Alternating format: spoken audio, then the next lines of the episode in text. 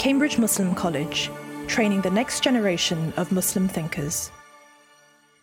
الحمد لله ثم الحمد لله الحمد لله الذي انزل على عبده الكتاب ولم يجعل له عوجا قيما لينذر باسا شديدا من لدنه ويبشر المؤمنين الذين يعملون الصالحات ان لهم اجرا حسنا ماكثين فيه ابدا وينذر الذين قالوا اتخذ الله ولدا ما لهم به من علم ولا لآبائهم.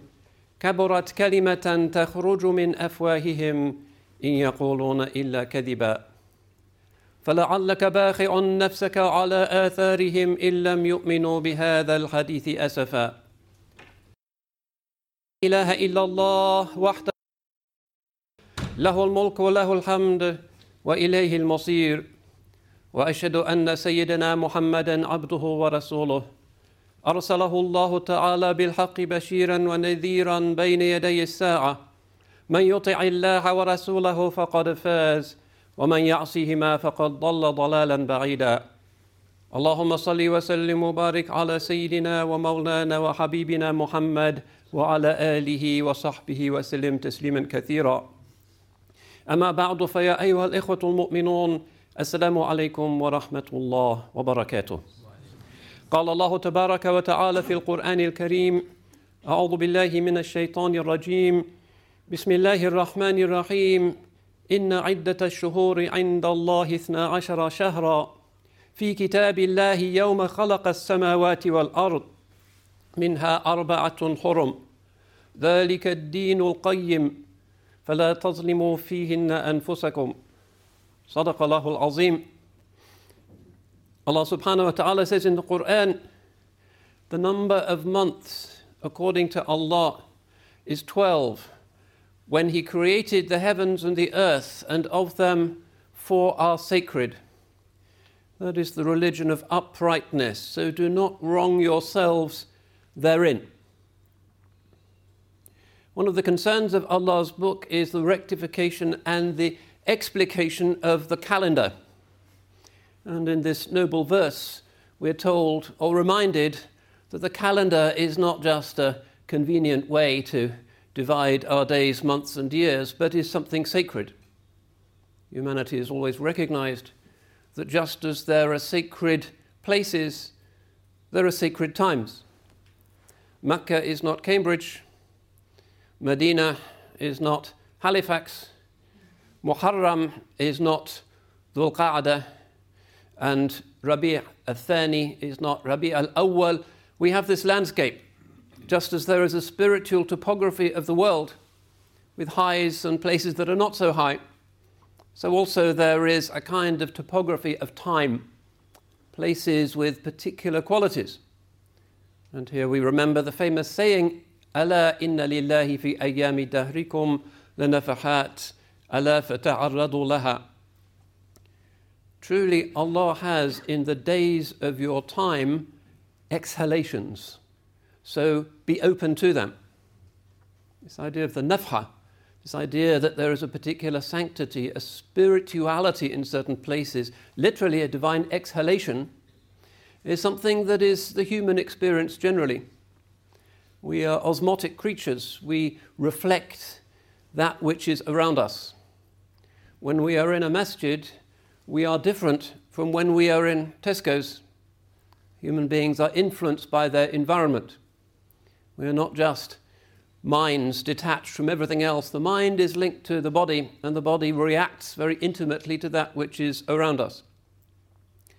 This is part of the privilege of faith. The unbeliever sees the whole world as being flat, you might say it's unbelievers who think that the world is flat. They're the real flat earthers because everything is equivalently secular. It's just matter. They're physicalists. But we believe that behind that matter there are certain places of the manifestation of divine names, which, even though everything is a manifestation of the divine names, are more perceived by us than other places. And this is universal human experience. Some places are special, but sometimes also are special. So we find now that we've entered into one of the special times of year, the month of Rajab, which is uh, a kind of intimation of Ramadan. Rajab has a special quality. Again, the good fortune of the believer that the months mean something. If you don't have these months, you just have January, February, March, April, and none of them mean anything at all. Originally they did. For a different ummah, January was named after the god of you know, Janus, the gates, beginning of the new year. February was named after uh, the, the god of uh, undertakings. March, named after Mars, so the Romans liked to fight wars, and Julius Caesar killed on the Ides of Mars, which was thought to be an auspicious uh, event, a time for a, uh, an assassination attempt, and so on. But that's ummatun qad khalat. To us, that means nothing at all. It's just January, February, March, April. It means nothing. It's flat. But when you move into a sacred calendar, the world feels different. There are peaks and there are lows. There is an experience of time which is richer than the experience of time uh, known by the person who only looks at the surface of things. So we find that Muharram has a particular atmosphere, which is not the atmosphere of Ramadan. And Ramadan has an atmosphere which is not the atmosphere of Shawwal. And the Rajab has a particular, and so on. The believer is enriched by this, and we need to be connected as much as we can to this calendar because it means something. And other calendars, also where they are persisted in, also mean something. The Jewish calendar this weekend is Passover. They also have a rich sequence, cycles of events recalling their past, the ups and downs, the travails of their history, God's providence. That also is enriching. In the Semitic traditions, it's one of the things the world lost when that was lost and the Christian churches decided to adopt the pagan Roman calendar We're thinking about why they should have done that. Why not have a Christian calendar? But the trouble is, once they have detached themselves from the natural movements of the solar system, they get into all kinds of difficulties of calculation. And perhaps here we can see why Allah subhanahu wa ta'ala is forbidding these practices that try to rectify perceived inconveniences in the movements of the, the, the sun, the moon, and the planets. It was Julius Caesar who got rid of the old Roman lunar calendar, which gave people a real sense of fixity in something they could see, the phases of the moon, and said for imperial convenience, everybody is going to follow what became the Julian calendar, which was when they invented the leap year, because it's kind of awkward. But the leap year isn't quite enough because there's 365 and a quarter and a little bit days in a lunar year. It's actually not a very good system, unlike the lunar system. Sometimes we argue about moon sightings, but it's still something fixed and more reliable. We don't have to bother with leap years. And the Julian calendar continues with these months that with Christianity made, meant nothing at all, but still they kept the names, which is again a strange thing. Until in the 16th century or 17th century, Pope Gregory the 13th decided there was going to be the Gregorian calendar, and then Europe traded up to the Gregorian calendar. But still, the Christians of the Eastern churches, they have their own calendars, so they are in a state of ikhtilaf. In Russia, Christmas is on the 6th of January, and in 124 years' time, it'll be on the 7th of January. It's untidy. Incidentally, there's one part of England that never traded up to this, or Scotland. The Shetland island of Foula never heard about the calendar reform. To this day, on the island of Foula, in case you ever find yourself there, a few people living there. Christmas is on the 6th of, of January. It's inconvenient. Now, Allah subhanahu wa ta'ala is saying things about our f- relatedness to the natural world. Ancient man perceived uh, certain elemental realities about himself and is deeply conformed, even in his physiology, to those things. The rising and the setting of the sun, the circadian rhythms. Ask any medic what effect that has on the human metabolism, melatonin, and all of the rest, it's fundamental. The movements of the moon also seem to have an effect, although the academics argue about it, but there is a certain lunar cyclicity to the human metabolism, which is probably something deep, which is important. And with Islam, we see the new moon, and something begins that probably operates on a very ancient and timeless and natural way that we don't understand and that perhaps the scientists will never understand. But if we're torn away from that, and this is the symbolic sin of Western civilization, torn away from that and just given January, February, March that aren't related to the obvious phases of the moon, we are missing something and losing something. And to put in an extra day every year, or to put in an extra month so that you can have 12 months but an extra 10 day month, uh, is something that the Quran condemns. إِنَّمَا النَّسِيءُ زِيَادَةٌ فِي الْكُفْرِ Strong language. The intercalatory month, the extra month, is an increase in unbelief. يُضَلُّ بِهِ الَّذِينَ كَفَرُوا By which those who don't believe are led astray. يحلونه عاما ويحرمونه عاما ليواطئوا عدة ما حرم الله فيحلوا ما حرم الله. Sometimes when we read these verses, we think, well, why is there so much divine anger here?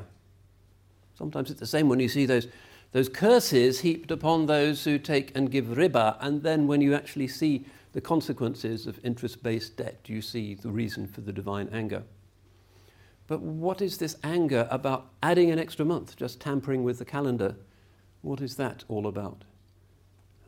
النسيء زيادة في الكفر the intercalatory month, an increase in unbelief, by which those who don't believe are led astray. They allow it one year, and the next year they don't, so that it can combine or it can correspond with that which God has forbidden. it's not 13, it's 12.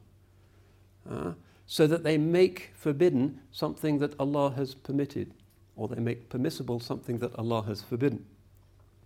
In other words, the Quran is here telling us that we need to be rooted in some fundamental natural things. That the moon is not kind of inconveniently timed, but there is a deep wisdom about following the forms of the moon, just as there is a deep wisdom about getting up when it gets light and going to sleep when it gets dark. The metabolism is arranged to coincide with that. So these are signs. The solar system is made up of signs, and the proportion of the planets, the golden mean, if you look that up and see the proportion of the distances between the planets and the geometrical forms that fit within them. It, it's a wonder. And this is set up so that we can uh, derive our times and our calendar. الشمس والقمر بحسبان. You know this great sequence in Surah Ar-Rahman. الشمس والقمر بحسبان والنجم والشجر يسجدان. Those things are put together. The sun and the moon are for reckoning or are in uh, reckoned or calculated precise paths, ways, numbers. And the stars and the trees prostrate. Those two things go together. And as the calendar, the moon, the sun is there so that we can divide up the paradox, the miracle of time. And then the, the stars and the trees prostrate. In other words, everything is lahu qanitun. Everything submits to him. والأرض وضعها للأنام فيها فاكهة, فاكهة والنخل ذات الأكمام والحب ذو العصف والريحان and all of these wonderful intimations of the divine presence in nature فبأي, لا, فبأي آلاء ربكما to get the bon, to get the. So which is it of the blessings of your Lord that you're going to deny? That's the kind of punchline. That's the takeaway from this sequence of verses, which begins with this husban hmm, and the need for the mizan, for the balance. Human beings are to be in a state of balance with themselves, within themselves, with each other, with the natural world, which includes the cosmic world. This is all part of the serenity which paganism could not deliver, and which secularity certainly cannot deliver, but which religion offers in a way that has nothing to do with shamanism, paganism, all of those things that are supposedly now experiencing a revival, but is to do with the absolute uncompromising truth of monotheism, which is that part of your submission to God is to recognize that everything is in submission to God, lahu qanitun, and to be part of that cosmic symphony. And this is why the Muslim life is determined by the movements of the moon and by the movements of the sun the five daily prayers, and this is something timeless and gives us a sense of fixity. Calendars come and go. The atomic clock might mean that we need an extra day in 300 years' time. Who knows? It's just human calculation. Ziyadatun fil kufr. But the sun and the moon, they're in their fixed paths. Uh, no amount of human perverse re engineering of the perfection of God's creation is going to affect the sun and the moon. That's beyond our powers. So part of our submission to God is our submission to the division of time that is indicated by these celestial bodies, which are themselves praising Him and in a state of submission to Him. This is part of the deep meaning of Islam. Don't fiddle with that don't say the sun should be a little bit faster and the moon should. No, accept it. There is a deep wisdom in this. So, this t- is the time of the year when we uh, experience the blessings of the month of Rajab. There are four holy months, and the Holy Prophet tells us that there are three that come together and one which is on its own. the Thalathun Sar or Shahrun Far. The three that go together, Dhul Qa'dah, Dhul Hijjah, Muharram, and also Rajab, which is not surrounded by sacred months. So sometimes we call it Rajab al Fard. Rajab the unique, the solitary, the, the lonely, or sometimes Rajab al Asam. All the names have lots of names, all the months have lots of names in Arabic. It's part of the beauty of it. You don't hear adjectives given to October, for instance. There's no richness there. But in these months, so much of our memory and our recollections. And it actually means something. So in the month of Rajab, we know this is when Imam Ali, karramallahu wajhah, is said to have been born. In India, you'll know it's the Urs of Mu'aynuddin Chishti, the Isra wal Mi'raj, and so forth. There are high points in this month, which is itself a high point, and the believer responds to that and is renewed because it is through passing through moments of sacred time that we, our enthusiasm and our spirituality are re energized. This is why we have these recurrent reminders. This is why we pray five times a day rather than one big prayer on Sunday. we need constant, recurrent reminders because we're forgetful. So, all of this is part of Allah's mercy. How much would we think about the Isra and the Mi'raj unless there was a time when we were invited to think about it? How much would we think about uh, the Laylatul Qadr unless there was a particular time, or we're not quite given the time, and the month of Ramadan? This is all to help us to remember um, those great uh, moments in sacred history and so on. People crave this, and even in the secular world, usually in some newspaper, there's something that says, On this day, Admiral Lord Nelson died, or something like that. And you think, well, great whatever the date was. Okay. It doesn't really mean anything. It doesn't impact on ourselves. None of those things on this day actually affects us. It's just kind of a fun fact. But all of the events in sacred time affect us. We do things to commemorate those times which, because they represent divine interventions, are something that uh, impact upon us directly and immediately. So Rajab is a time when, amongst its other blessings, and most of this is beneath the tip of the iceberg, anything to do with why a holy place is holy, why a holy time is holy, is to do with Allah's knowledge. What exactly is the quality of the holiness of the haram? Hmm, difficult to put into words, but we know it's there. There's things on the surface, but most of it is experienced just through a kind of tasting or personal experience, very subjective, emotional, affective, but real. So it is also in the times. What is the atmosphere of Rajab? What is it getting us into the zone of? Well, Dihliz Ramadan is the atrium of Ramadan pointing us towards the time when our lives will be turned upside down more than anything else does, and we start to reconfigure ourselves and concern ourselves a little bit less with dunya because, hey, what's the point? The shops might as well be open, but we're going to walk past them. A lot of things are closed and the shayateen are locked up. A, a real reconfiguration and a divine gift lifts us up, as we all know, towards the end of the month, that takes us into a new space. Rajab is kind of reminding us that the fun months are coming to an end, and now we're facing that time of uh, austerity. But uh, it has other qualities as well. Ibn Hajar al Asqalani, one of the great scholars of Islam, has a book about it. We all know Ibn Hajar al Asqalani, maybe the greatest hadith scholar ever after the, the early great days. Asqalan is in Palestine, but he spent most of his time in Egypt teaching at the Dar al Hadith al Kamiliya, Khanaqa Baybars, the great mega professor of the time, the one who was so impressive when he was uh, still an adolescent, but when he was staying in the city of Mecca, the guest of al-Bulqini, one of his great teachers, uh, in the house, all of the houses in Mecca used to have names. It was such a sacred place that every stone and every alleyway and every corner had some connection, some memory to do with the time of the Sirah. We were staying in the Beit al-Aynat, which had a view onto the Hajar al-Aswad, uh, what that must have been like. And he was such a great scholar, he, he led the Tarawih in Mecca that year at the age of 12. And when he returned to Egypt, married a great hadith scholar, and his life is definitely an inspiration. And he produces the greatest ever commentary on hadiths, uh, Fath al-Bari Sharh Sahih al-Bukhari, which we all have to know about. The greatest commentary ever on a collection of hadith. An enormous thing, gigantic, and the whole Islamic world was waiting with bated breath for the next volume, just as nowadays we're waiting for the next episode of Ertugrul or something. Ah, is it on yet? They were waiting for the latest volume of, of, of, of Ibn Hajar's um, Fath al-Bari, and each volume would be sent by special courier to rulers around the Muslim world and to scholars. It was a big, big deal in those days.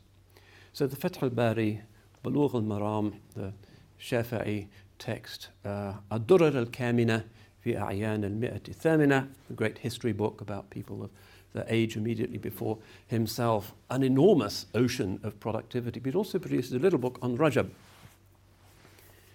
uh, which he calls Tabyin al-Ajab fi ma warada fi fadli Rajab. It's about amazing things to do with the month of Rajab. And actually, as a hadith scholar, he is concerned honestly to inspect some of the traditions which have grown up around this month. And not to say that they're forbidden or that they're harmful, but just to say this isn't actually warranted in the Quran or the hadith. So a lot of people believe in the Umrah of Rajab, a lot of people believe in special fasting in Rajab. He goes through all of the hadith and he says, by all means, do an Umrah in this month. By all means, fast in this month. But to single out Rajab specifically for that, rather than just because it's a sacred month, is not actually warranted. So, do your Umrah then. Fast then, but because it's a sacred month. And he comes up with all kinds of other amazing circumstances. And it's a reminder of how just a month would trigger such richness in, in the human soul. Nobody nowadays would write a book about the wonders of November. Um, certainly not in Cambridge. Uh, maybe May, but not November. Uh, it's just flat. It's secular. It's meaningless. It's just a word. But with these, this richness of our calendar, and we really need to start getting back to this. Not just because it gives us this topography of time, but also more profoundly because, and this is the uh, raison d'etre of our being here for these few days helps us to reconnect to um, that nowadays poor, neglected, unfortunate thing, uh, Mother Nature. She's a kind of victim of a lot of domestic violence now, I think. Uh, last northern white rhino died last week or something. She's really uh, being maltreated by an ungrateful humanity. Uh, but the beauty of the Sirah is that it takes us back to the beauty of membership of the world and to what we call the fitrah.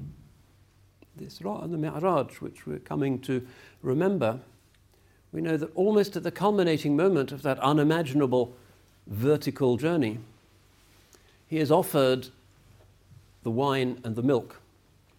And he chooses the milk, and the angel tells him, Hudita lil fitra You've been guided to fitra, nature, the primordial disposition of human beings. There's all kinds of symbolism in that, and people have written whole books about what that could mean. Milk. Why milk? Isn't that what kids like? Milk. But uh, this is said to be because milk comes from the purity of the natural world without mediation. Whereas wine is from the natural world, but it's been fermented. There's been a process of corruption. Human beings think they know best and try and turn it into something better than what it naturally is. And the consequences of that um, are, of course, any tour of the streets of Cambridge on a Saturday night will explain what it does to the, the nobility of human beings and how it drags us down. So there's, there's a wisdom and there's a lesson in this. So at these times, we should try and reconnect with our calendar. It's a shame when all of this richness passes us by and we don't know what happened when, and we don't remember the reasons why those things happened then. Why should we abandon such a beautiful thing and just stick with January, February, March, April, always the same, always flat and meaningless? Let's try and get back to the operation of our months, even though they haven't been official in the Islamic world. Egypt abandoned it in the 19th century.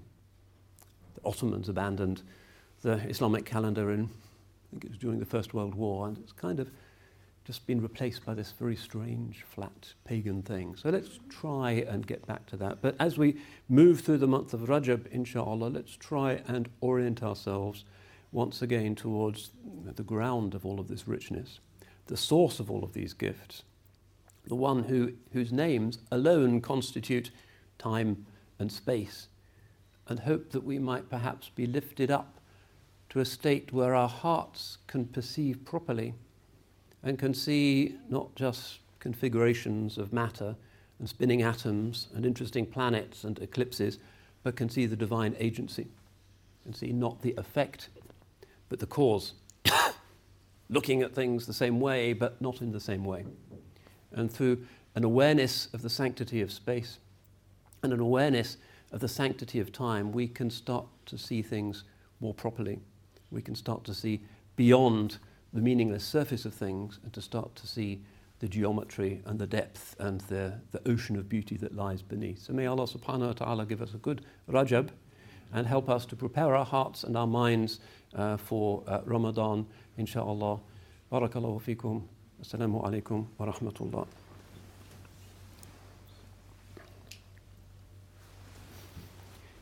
الحمد لله رب العالمين ولي المتقين نكال الظالمين. أشهد أن لا إله إلا الله الملك الحق المبين محمد رسول الله صادق الوعد الأمين. أوصيكم ونفسي بتقوى الله فإنه خير الزاد. وإياكم ومحدثات الأمور فكل محدثة بدعة وكل بدعة ضلالة وكل ضلالة في النار. واعلموا أن الله قد أمركم بأمر عظيم. أمركم بالصلاة والسلام على أشرف الأنبياء والمرسلين. فقال جل ثناؤه إن الله وملائكته يصلون على النبي. يا أيها الذين آمنوا صلوا عليه وسلموا تسليما. اللهم صل على محمد وعلى آل محمد كما صليت على إبراهيم وعلى آل إبراهيم إنك حميد مجيد. وبارك على محمد وعلى آل محمد كما باركت على إبراهيم وعلى آل إبراهيم في العالمين إنك حميد مجيد. اللهم إنا نسألك رضاك والجنة ونعوذ بك من سخطك والنار. يا عالم السر منا لا تهتك الستر عنا وآفنا واعف عنا وكلنا حيث كنا. يا ذا الجلال والإكرام أمتنا على دين الإسلام. يا ذا الجلال والإكرام أمتنا على دين الإسلام. يا ذا الجلال والإكرام أمتنا على دين الإسلام. ووفق اللهم ولاة أمور المسلمين إلى العمل بكتاب الله وسنة خاتم الأنبياء والمرسلين. عباد الله رحمكم الله إن الله يأمر بالعدل والإحسان وإيتاء ذي القربى وينهى عن الفحشاء والمنكر والبغي. يعظكم لعلكم تذكرون. اذكروا الله العظيم يذكركم ودعوه يستجب لكم. ولذكر الله أكبر. Cambridge Muslim College, training the next generation of Muslim thinkers.